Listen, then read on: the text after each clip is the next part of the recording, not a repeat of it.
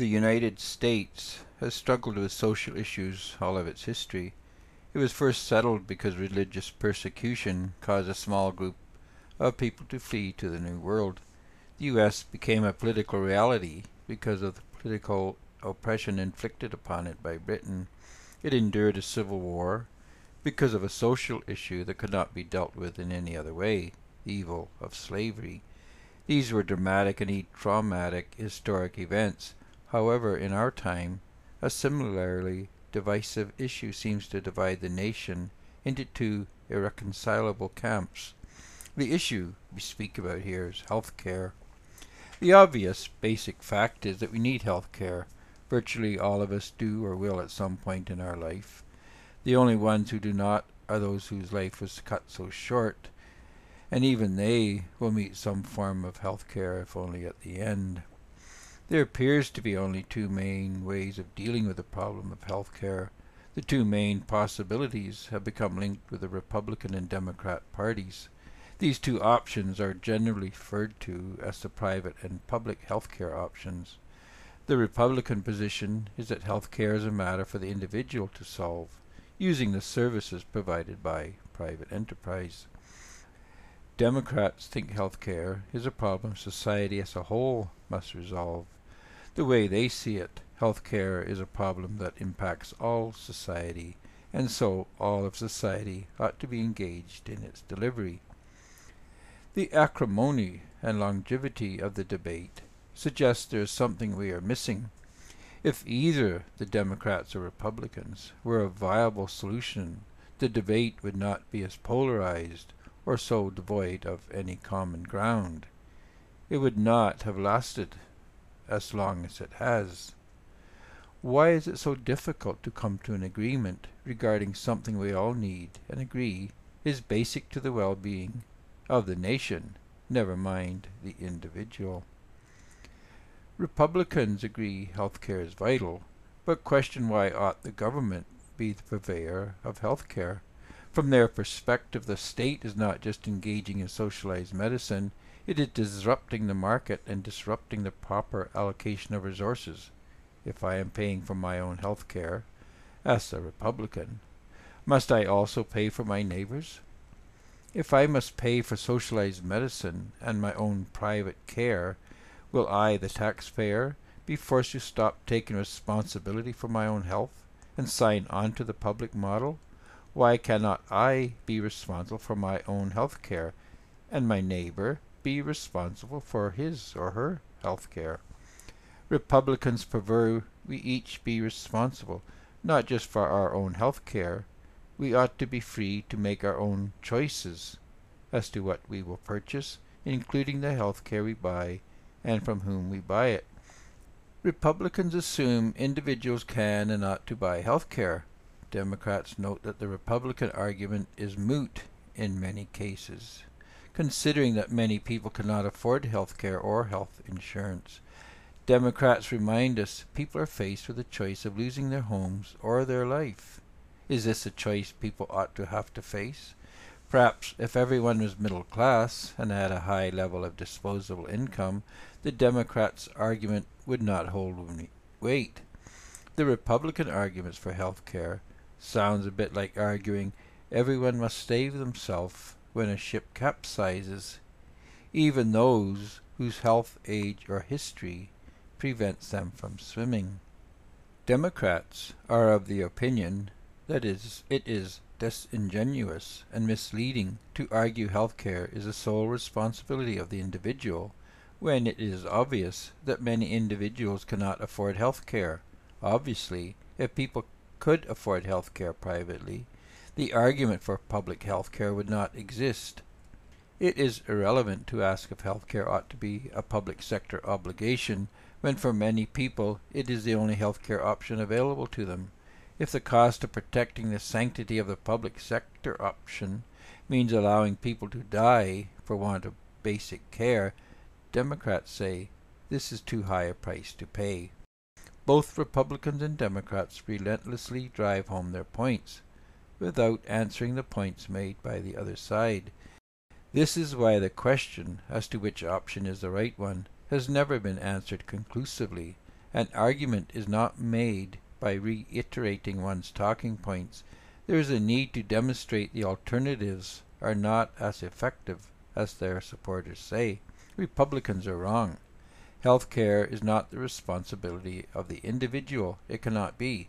The very idea is preposterous, in the sense that the conditions that make it necessary to get medical help are the conditions that make the ability to provide health care for oneself difficult and sometimes impossible. If one is deathly ill, one cannot work, and if the situation is chronic, it makes it all but impossible to pay for the care one needs.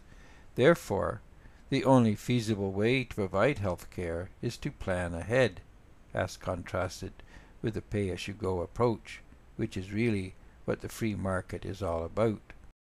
The plan ahead by buying insurance option against some unforeseeable future is not a sane approach, economically speaking. Indeed, insurance plans represent a kind of socialist medicine if we have a population of 10,000 people, all paying insurance premiums to cover health care costs, and only 10% require serious prolonged care, then the other 90% are subsidizing the care of the few. Is this not what Democrats want? A pay-as-you-go system is not a rational approach to medical emergencies of the most severe sort. Does everyone keep $500,000 cash on hand? in case of a medical emergency. A major plank in the Democrats' health care argument is that the pay-as-you-go option too often bankrupts families that were previously solvent. If socialized medicine is not wanted by Republicans, and insurance is based on the same principles as socialized medicine are, what is the issue? Pay-as-you-go is not a feasible option, so the Republican position is misleading. Therefore, let's look more closely at the Democrats' option.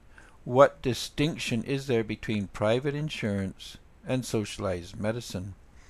It seems the biggest issue is the imbalance between the level of contributions. It is true, the majority of insurance premiums are not redeemed by the one making the contribution.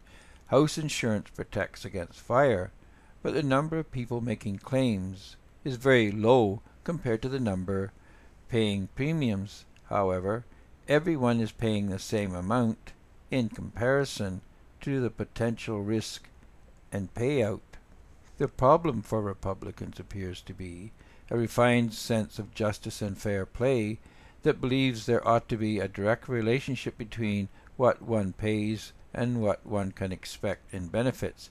It is fine if everyone puts a dollar in the pot and some benefit more than others.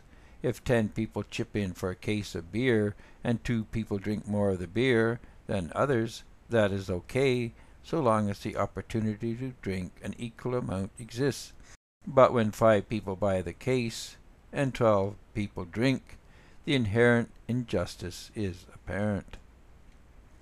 Interestingly, much of the debate over racism, sexism, identity politics, reparations, white privilege, and so on, comes down to the same question as to why those who want to drink did not feel obligated to add to the pot.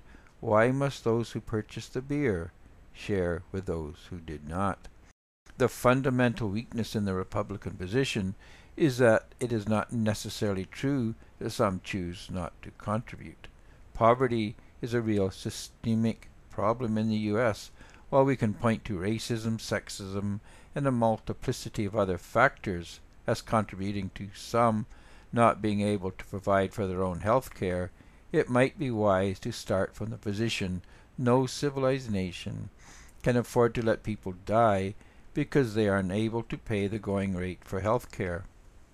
This being said, we have to quickly shut down the assumption Democrats will make that if people have a right to health care, Society has a duty to provide it. Things are not that simple. Society is not a magic lamp with genie. Your right to health care does not automatically translate into my obligation to provide it. The economy is not a zero-sum option, unless one is speaking about socialism. Socialism will always be faced with a fixed pie problem and the question of how to divide it. Even if I deserve health care, who is the person who will be assigned to pay for my care, and why will this person or group of persons be chosen to care for me? Socialism does not add benefits to society. It simply takes one benefit and transforms it into a different sort of benefit for someone else. Democrats' health care solutions tend to mitigate one problem by reducing the benefits others would have had. There has to be a better solution to the health care problem than deciding which harm is the more acceptable one. Let's face it, if we divide income using a competitive process, we will end up with inequality. And if we have inequality, we cannot possibly have equality of outcome. Yet this is what Democrats and Republicans are trying to achieve. But ask yourself, how are people to have equal opportunity health care in a system in which the access to health care has been delivered in an unequal way in the form of assets. If we assume poverty is okay, then on what basis are we to say the impacts poverty has on people are not? If a person is poor, of course he or she cannot afford adequate health care. That is what poverty is. If they could afford health care, they would not be poor. Logically, it seems that if we start from the point that poverty is okay, or a situation we have to accept, then solving the issue of health care is not possible, not in a way that is based on consensus.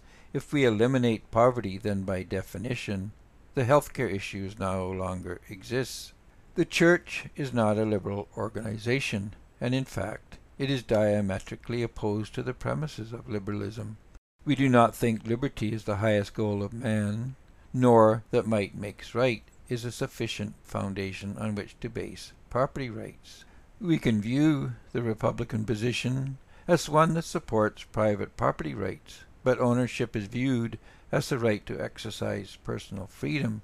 Socialists, on the other hand, reject the private property rights argument and instead believe that might makes right when discussing political power. The conflict seems to be more about whose power gives the most rights. Does political power give the state the right to allocate wealth as it deems necessary, the Democrat option, or does personal property ownership give the owners the right to reject the state's claims on private property, the basic Republican position? The Church, however, does not believe mankind owns any of the natural world, because we did not create any of the natural world. Ownership is based on creation. We own only what we create, and we cannot claim what someone else has created. The roots of poverty reside in the theft of the natural world from its creator, and by extension from those to whom it was given, the followers of God. We own what we create. We have no right to what others have created. If we follow this single dictum, poverty would not exist, because the foundation of wealth would not be removed from the hands of those who create or would potentially create the wealth that would enable people to provide their own health care. All wealth is produced by specialization, and all specialization adds value to something that already exists. We do not create wealth out of nothing. We add value to something that exists. This is the only way to create wealth. We can have ideas that are our own, but until they are manifested in the economy as a good or service, they have no value. The most brilliant idea is made worthless by blocking the innovator's access to the gifts of God, that is, the natural world. The Church rejects the private ownership of the means of production because the means of production are based on and embedded in the natural world created by God. We all own what we need for personal use, but private capital is a different category of ownership. It is the church that acts as a steward of what belongs to God. Each local church is steward over the resources in its locality. When we add value to what God created, we do not own the asset modified or improved. We own only the value created by us, our portion of the creation, the value added. Thus the church pays us for the value we create. If we work for an hour and improve the community that the church represents, then we have added value or equity to the church or to the assets under the stewardship of the church. We are credited, in that case, for the work we do or have done.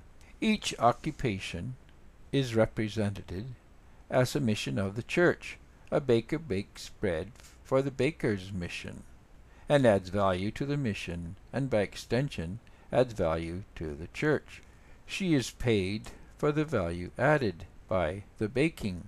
The member is represented by an account in the church. Credits are paid to the account. The unit of account is based on the issue of preferred shares by the church. Preferred shares represents the equity in the mission. Workers are paid for the labor they do in preferred shares.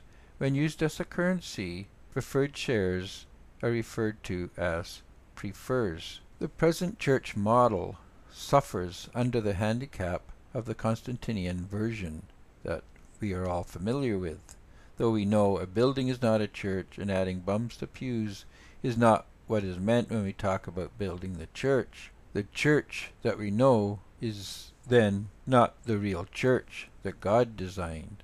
The church of the Bible is built by building up the people of God as the church, as a community of the people of God. To do this, the community becomes the church, and the church the community of Christians who work together to build up the body of Christ. We do works in faith to build up the body. We do this by adding value to the things of God, the natural world, using the gifts of God, our specialities, and our skills. The church serves as a trustee for the things of God. This is the people of God as a corporate body taking responsibility for a particular political jurisdiction, in this instance, a local community. The community is composed of businesses and occupations. These businesses and occupations are classified as missions and are assigned the task of building the church qua community using their specialities. Building the church is done through creating value for the community using the specializations of the individual economic sectors. These are works done in faith as the work to build up the church, not individual investors or capitalists, nor the state or other public body. Building the church builds up the body. The commercial interests are owned by the church. The missions are departments of the church. In a fully functional church, there are business sectors such as the transportation, construction, and educational sectors as well as the healthcare sector. Each sector contains members who specialize in a particular class of occupation. Each individual of each sector is paid for the labor they do.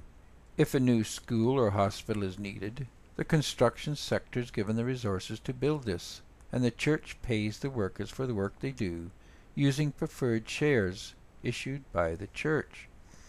All construction and all purchases are done by the transfer of resources to the buyer and an issue of preferred shares, issued as prefers, transferred to the account of the seller. The laborer sells his labor and the construction sector buys materials to build what is purchased by the buyer, who may be the educational sector or healthcare sector or some other sector. If a member needs health care, he goes to the health care sector and gets the care he or she needs. The church pays the doctors, nurses, and others for the work they do. There is never any risk involved. The cost of the care goes onto the account of the patient as a debit. As purchases are made, debits increase. As value is created for the people of God, the credit column is increased. All of these debits and credits in the church cancel each other out, and the balance always tends toward zero. The debit of one member is the credit of another, as the credit of one is the debit of another. In this way, health care is easily provided to all who need it, without insurance and without taxation or bureaucratic oversight or the need for a large bundle of cash available to the buyer. Needless to say, in the Church of God, all persons are found work consistent with their abilities. Unemployment is zero. What is more, the Church is able to pay all those who create value for the members of the Church. Even students and housekeepers are paid for the value they create. The Church is not only able to ensure everyone gets health care as needed, it is able to provide all forms of social goods without the state and without globalization, simply because everyone has a specialization geared to their particular abilities and interests. If everybody works, everybody can afford health care. It's that simple. Thank you.